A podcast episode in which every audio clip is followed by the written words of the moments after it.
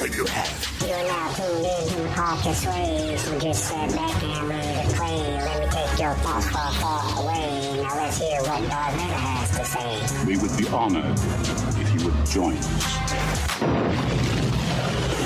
What's going on, my fellow Star Wars nerds? How are you doing today? I hope everyone is having a great morning. Have you ever just woke up and knew that you were going to have an awesome day? That's how I felt when I woke up this morning. And I wish that on everyone that is tuning into this episode. Okay, I'm getting off task. Let's get to the quote of the day. And it comes from us from my pops, Fred McDaniel. He always says, everything works out the way it's supposed to. Worrying about it ain't gonna change the outcome. My father is a man that don't worry about anything. He is 81 years old and he's living his best life. That's one thing that I have learned in life. If you want to know something about life, listen to the people that have lived it. Okay, okay, enough with all that. Let's get to some Star Wars. Now, I have been rewatching all the animated series Clone Wars. I don't know about everyone else, but I don't know how the Jedi didn't see that Anakin was going to cause a problem. He never follows the rules, he always disobeys orders. He was just a mess. But what I don't understand is he was surrounded by powerful Jedi masters and none of them figured this out.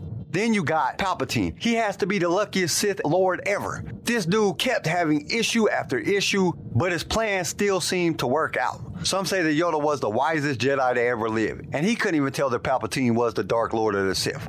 I personally think that the Jedi were overconfident. Now that's my rant. I'm done with that. We need to get to the book because it is getting so good. So let's see what's going to happen. Bosthirda's orange sun was setting quickly. Scourge, crouched in the shadows of a cramped alley in the warehouse district on the outskirts of Jurunga, the planetary capital, watched it disappear. As darkness fell, the photosensitive street lamps kicked in, casting the entire district in a pale yellow glow. The dim artificial illumination was enough to give Scourge a clear view of the two story building across the street. From the outside, there was no way to tell that the structure was the Separatist base. There were no auto guns on the roof. No guards patrolled the perimeter. The loading bay doors were ordinary durasteel rather than the reinforced kind used to construct blast doors. The windows were blacked out, and several security cams panned back and forth, surveying the street, but neither was unusual for buildings in this district. Instead of military fortifications that might draw unwarranted attention, the separatists relied on anonymity and secrecy to protect them. They would be unprepared for the wrath about to rain down upon them. His comlink beeped softly, followed by Murtaugh's whispered voice. Team is in position. Hold until my signal, Scourge replied. Give me time to take out those cams. Could be droids in there, Sechel chimed in. You sure you don't want Murtaugh's team to go in first and clear the way? Scourge gritted his teeth. Did Sechel know about Scourge's difficulties in taking down the droids at the UDM plant? Were his words a way of saying, I know your secrets, I know your weaknesses? On the other hand, if Sechel was just making a joke based on what had happened on their last mission, then Scourge's paranoid overanalysis meant that the slimy little sycophant had gotten to him. Neither option sat well with the Sith Lord, particularly since he still wasn't sure whether Sechel was trying to get him killed. Remember the plan, Scourge snapped. The two of you stay back until I give the all clear. We can't risk a stray blaster bolt taking out our Lord's favorite advisor. Leave the dirty work to me and your team. Understood. Murtaugh agreed. Keeping Murtaugh out of the battle wasn't the best tactical choice, but it was worth it to keep Sechel away from the action. Scourge didn't need to be looking over his shoulder while he was fighting the Separatists.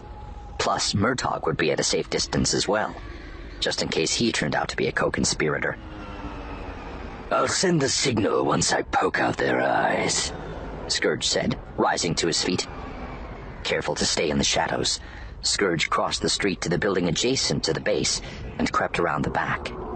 There he located the utility ladder running up the side of the building and climbed to the rooftop, from which he could look down on the roof of the Separatist base.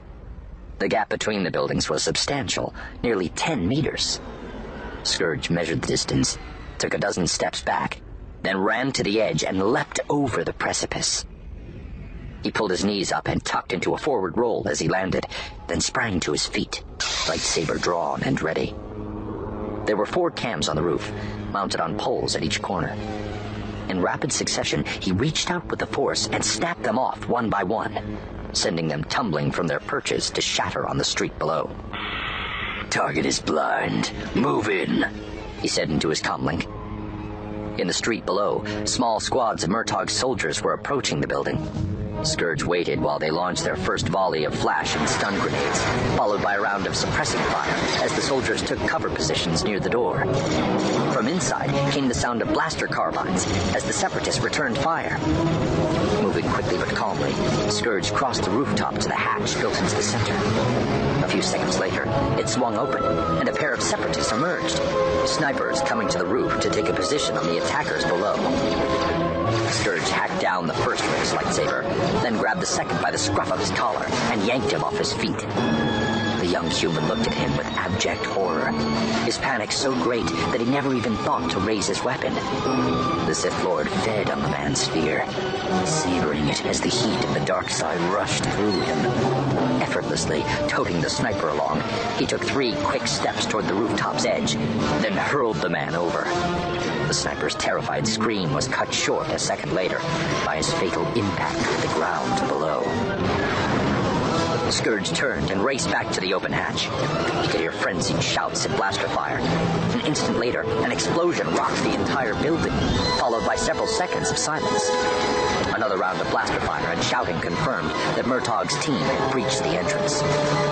Scourge leapt through the hatch leading into the warehouse's upper floor. There were no interior walls. It consisted of a single massive room. In the far corner, a staircase led down to the lower level. A row of mattresses ran along one wall, but the primary purpose of the space seemed to be storage. Crates and footlockers were scattered about, along with a haphazard collection of armor, weapons, and other military equipment. A computer terminal had been set up near the mattresses, along with four blank monitors that would once have shown the images from the security cams on the roof. Scourge registered all this without conscious thought. His primary focus was on the 20 odd humans struggling into their combat gear to join the battle downstairs. Unfortunately for them, that was never going to happen.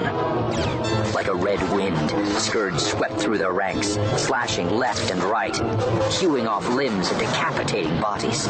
Violent bursts of the Force picked his victims up and tossed them around like rag dolls, breaking bones and shattering skulls the Separatists offered virtually no resistance. They had been caught off guard. They hadn't expected an ambush from the roof. Not soldiers. They were ordinary men and women who had received only the most basic training when they joined the cause. Scourge's savage and sudden assault and the bloody carnage he left in his wake sent them into a panic. He fed on their primal fears. Some he killed, others he left mortally wounded and writhing on the floor. Their lives enduring for 30 or 40 agonizing seconds, while their high-pitched cries of pain fueled his bloodlust. Had the Separatists coordinated their efforts into a focused and organized counterattack, they might have been able to challenge him. But they just scattered, running for their lives. Scourge drank in their terror and confusion and felt the growing power of the dark side. He channeled that power and refocused it, sending it out in waves that rippled across the room, further inciting the panicked retreat of his enemies. When two women managed to resist the onslaught of fear and fight back, he was on them in an instant, cutting them down with a few quick slashes of his lightsaber. Everyone else was running. Some fled downstairs. Scourge let them go. They wouldn't get past Murtaugh's team. Others tried to hide, cowering behind crates and footlockers. But Scourge didn't need to see them to hunt them down. He could sense them through the Force, trembling and sobbing silently, their minds numb with shock, and he stalked them one by one, breathing hard, not with exertion,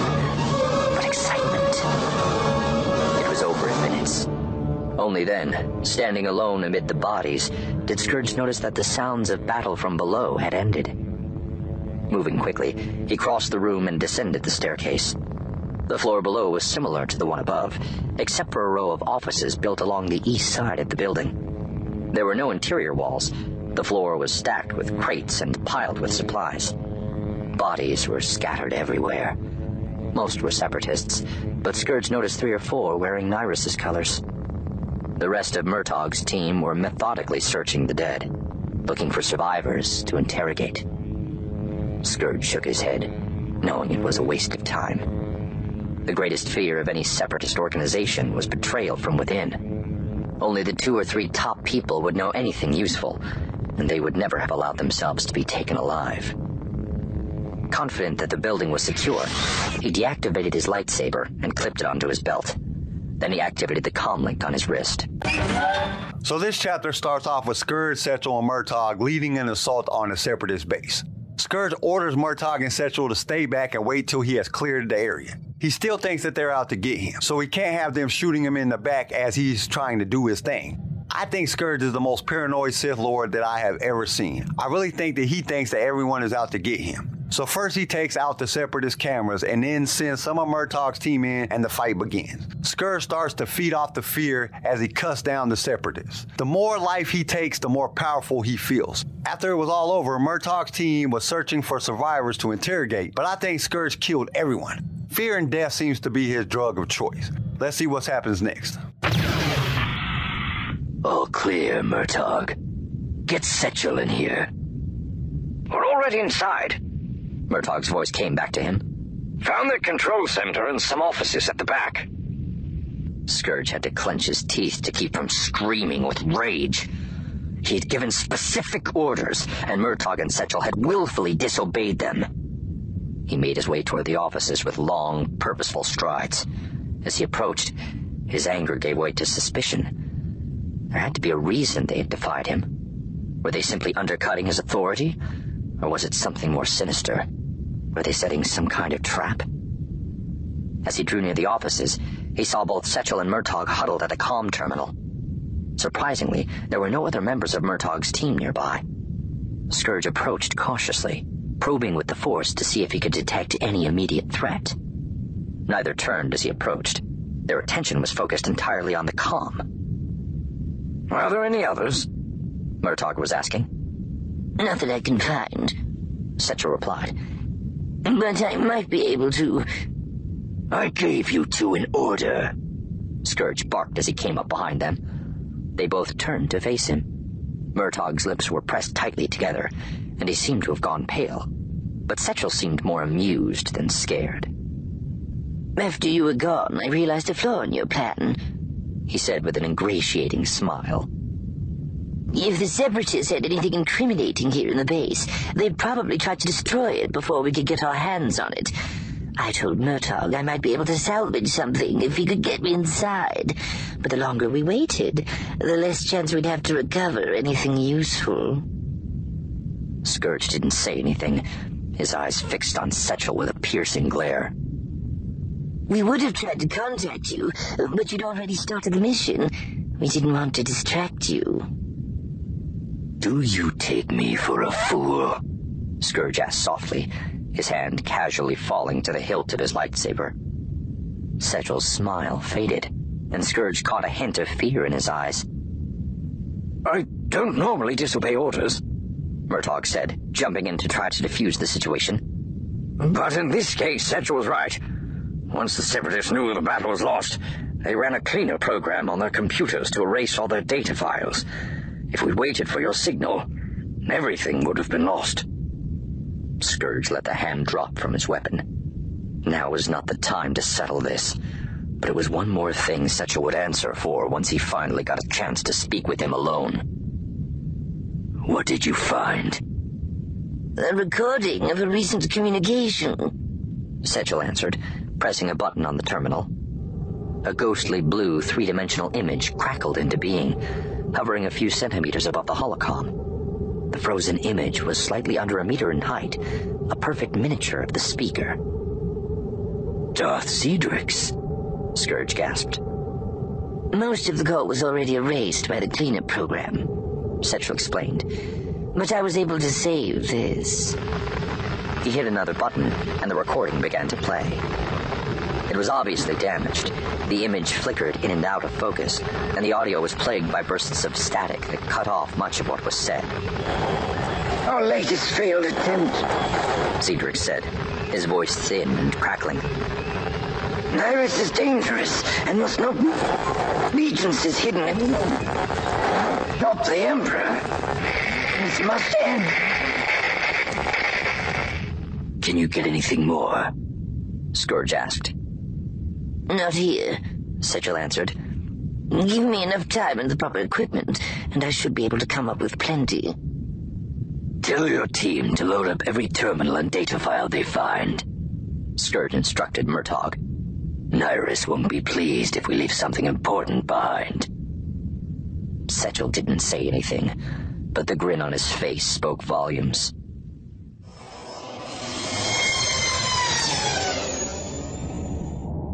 Nyriss's personal slave greeted them at the front door as the three arrived back at the palace. My mistress received your message, she said to Scourge. She wishes to speak to you at once. Get started on those data files as soon as Murtaugh's team finishes unloading them, he said to Sechel.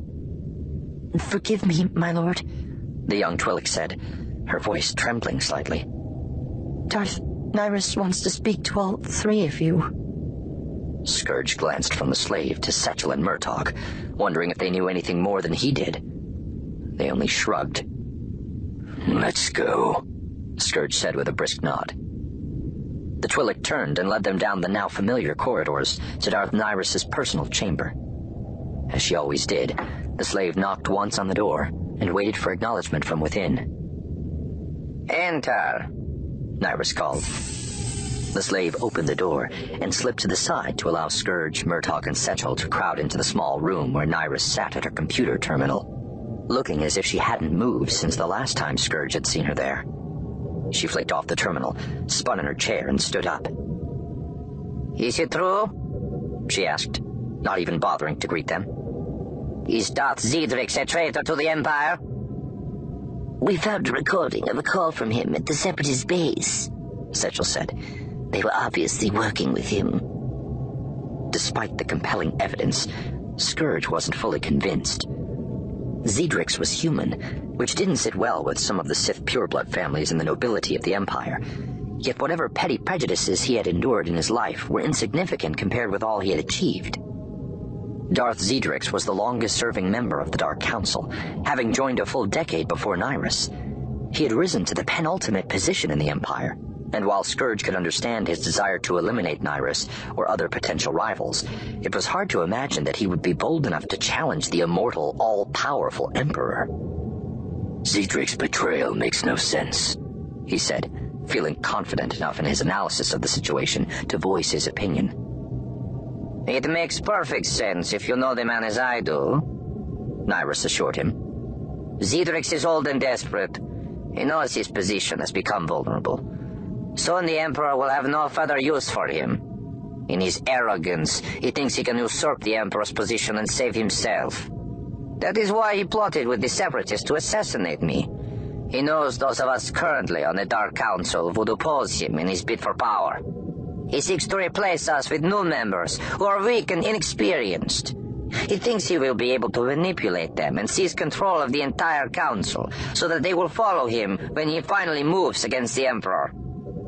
Her explanation made sense. He had seen firsthand how those in power became desperate when they sensed their positions were threatened. It won't be long before Darth Xedrix learns of the attack on Boss Theater, Nyriss continued. They must act quickly.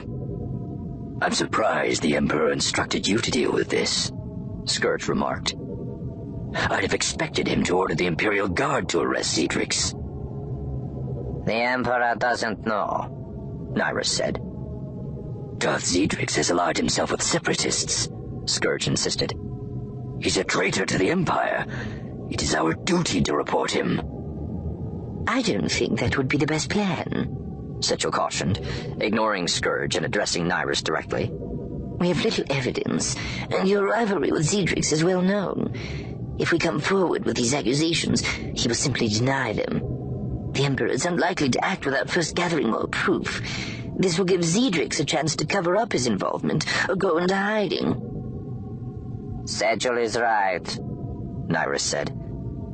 The element of surprise is our greatest advantage. Xedrix doesn't know we have exposed his treachery. If we strike now, we can catch him unprepared. It was obvious her mind was made up, and Scourge could follow the logic of her arguments yet he still felt uncomfortable not reporting Xedrix to the Emperor.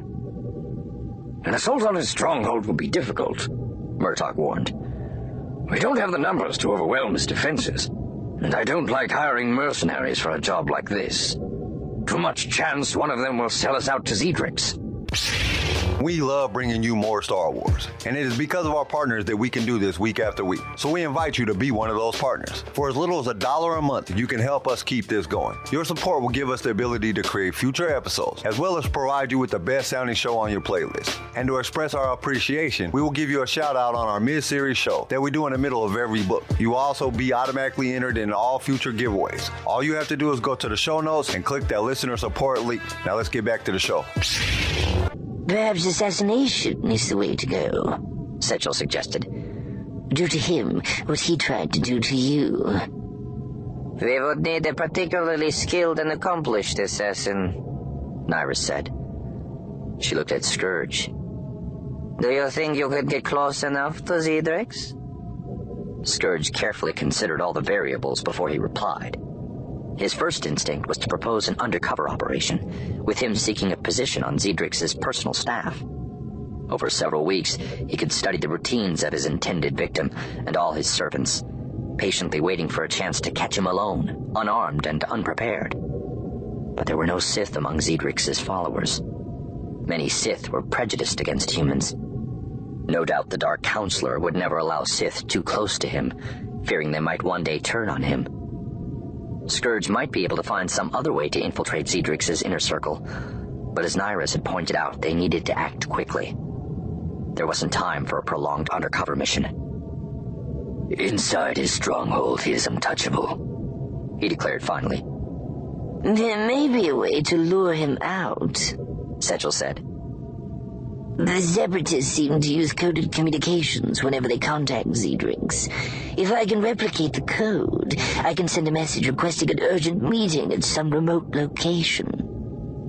An ambush might work, Murtaugh agreed. Xedrix won't want to draw attention to his treachery. At most, he'll have two or three of his most trusted followers with him. With enough troops, we should be able to take him down. No, Nyriss said, shaking her wizened head. Xedrix would sense it coming. Whoever we send will have to hide his presence through the Force until Xedrix walks into the trap. It was obvious whom she was referring to, but Scourge was still reluctant. Asking me to kill a member of the Dark Council is not as simple as you make it sound. I did not expect you to balk at this task, Nyriss said. He has committed treason. He brought this on himself. You misunderstand, Scourge said, choosing his words carefully. The human traitor deserves to die, but he is a Dark Lord of the Sith. Alone, what chance will I have against him? I should have known, Sechel said, grinning. You're afraid. Fighting a battle I can't win isn't brave, Scourge shot back. It's stupid. At least you have the courage to speak your mind, Nyriss said. You already have enough sycophants, Scourge replied, glaring at Sechel. Nyriss flashed one of her ghastly grins, sending a chill down Scourge's spine. Somehow he kept himself from shuddering. I think the two of us should continue this conversation privately, she said. Sechel and Murtaugh bowed and left without a word. Scourge was pleased to see they were chastened by their sudden exclusion. Nyriss didn't speak until the Twi'lek servant had closed the door behind them. You are right to be cautious, she said. But you underestimate your own abilities. Scourge's thoughts jumped back to the slaughter at the Separatist warehouse. He remembered the energy and exhilaration he'd felt. He could sense his power was growing. His connection to the dark side had never been stronger. But butchering poorly prepared soldiers was not the same as facing highly trained Sith. Xedrix won't come alone. He'll have me outnumbered. Xedrix surrounds himself with acolytes of the dark side. Your talent will let you feed on their power and turn it against them. The greater your opponent's connection to the Force, the stronger you become. Strong enough to kill a member of the Dark Council? Against me, you would stand no chance, Nyriss replied. But Xedrix is old and infirm, and he is human. They are a lesser species. Over the decades, the dark side has exacted too great a toll on his body. He is a hollow shell of what he once was. He holds on to his current position only because of his cunning. His followers obey him without question, too frightened of his reputation to see how age has ravaged his flesh and left him weak. Nyriss paused, waiting for Scourge's response. He wasn't eager to offer one without carefully considering everything he had learned. He believed what Nyriss had told him about his own abilities. He had felt the truth of it in his most recent battles. But he wasn't ready to trust her. If Xedrix really was as weak as she claimed, she wouldn't need Scourge's help to eliminate him. The truth was, Scourge wanted to kill Xedrix. It wasn't just his loyalty to the Emperor, though he firmly believed the only fit punishment for treason was death. He wanted to test himself against a member of the Dark Council. He wanted to prove to himself and to Nyriss that he was worthy of this task. If Darth Xedrix fell to his hand, his name would be hailed and feared throughout the Empire. Nyriss would be indebted to him for eliminating her rival, and the Emperor would reward him for executing a traitor. It was unlikely he would be chosen to replace Xedrix on the Dark Council. Scourge was still too young, too unknown, he hadn't forged the necessary political alliances or built up a cadre of servants and followers. Yet this would be a bold first step. It would make his name known in the halls of power. And when another vacancy opened up on the council down the road, in five years or maybe ten, he would be the leading candidate. Tell Sechel to set up a meeting, he said. Nyriss smiled again, but this time Scourge didn't feel it so unnerving. Instead, he found himself wondering if it would be her he replaced when he finally ascended to his rightful position. So Scourge radios Murtaugh and Sechel to tell them it's all clear and they should come in. But Murtaugh tells Scourge that him and Sechel are already inside. They're in some offices in the back of the building. Scourge is furious as he heads towards the offices. He gave them a direct order not to come until he gave the all clear. Sechel and Murtaugh are dumb as hell to keep going against what Scourge says. One of these days, he's going to jack one of them up. He walks into the office they are in and asks why they disobeyed his orders. They told him that they were trying to get the information before the separatists erased it. You know, they gotta find something. And they find a recording of Darth Xedrix. Then Scourge tells them to gather up all the computers, that way they can find any information and wasn't none left behind. When they get back, Nyriss summons the three of them. She asks them, is it true? Was Xedrix a traitor to the Empire? When they confirm their findings, and after a moment of arguing on what they should do, Nyriss tells Scourge that she should assassinate the Dark Counselor. Scourge is like, uh, wait a minute, hold up. I stand no chance against a member of the Dark Council. Nyriss tells Sechel and Murtaugh to leave the room. Then she explains to Scourge that Xedrix is old and he's human. Humans are a lesser species than the Sith and the dark side has ravaged his body, leaving him weak. I'm with Scourge on this one. He has been on the Dark Council longer than anyone else. You, you don't do that by being weak. But at the same time, Scourge wants to test himself against a member of the Dark Council. He starts to think of all that he will gain if he wins. I think this is why the Sith always fail. They're too greedy. So between his greed and Nyriss pumping him up, Scourge tells Nyriss to set it all up. And that's it for chapter 8. To find out what happens next, you'll have to tune in to chapter 9. I hope to see you then. And remember, keep your eyes on the sky. Thank you for listening to Sway. Join us next time for more Star Wars adventures. If you would like to listen to other episodes of the show, you can find us and subscribe on your favorite podcast directory. If you enjoyed the show, we would greatly appreciate a five star review. Once again, thank you for listening, and may the Force be with you. Sway was created by Keen Eye Shit and is a production of Pick Film Media. This show was produced by Quentin McDaniel. Sound design by Theodore Thompson. Research by Tammy Turner. I am your host, Kyle, and we will see you next time in a galaxy far, far away.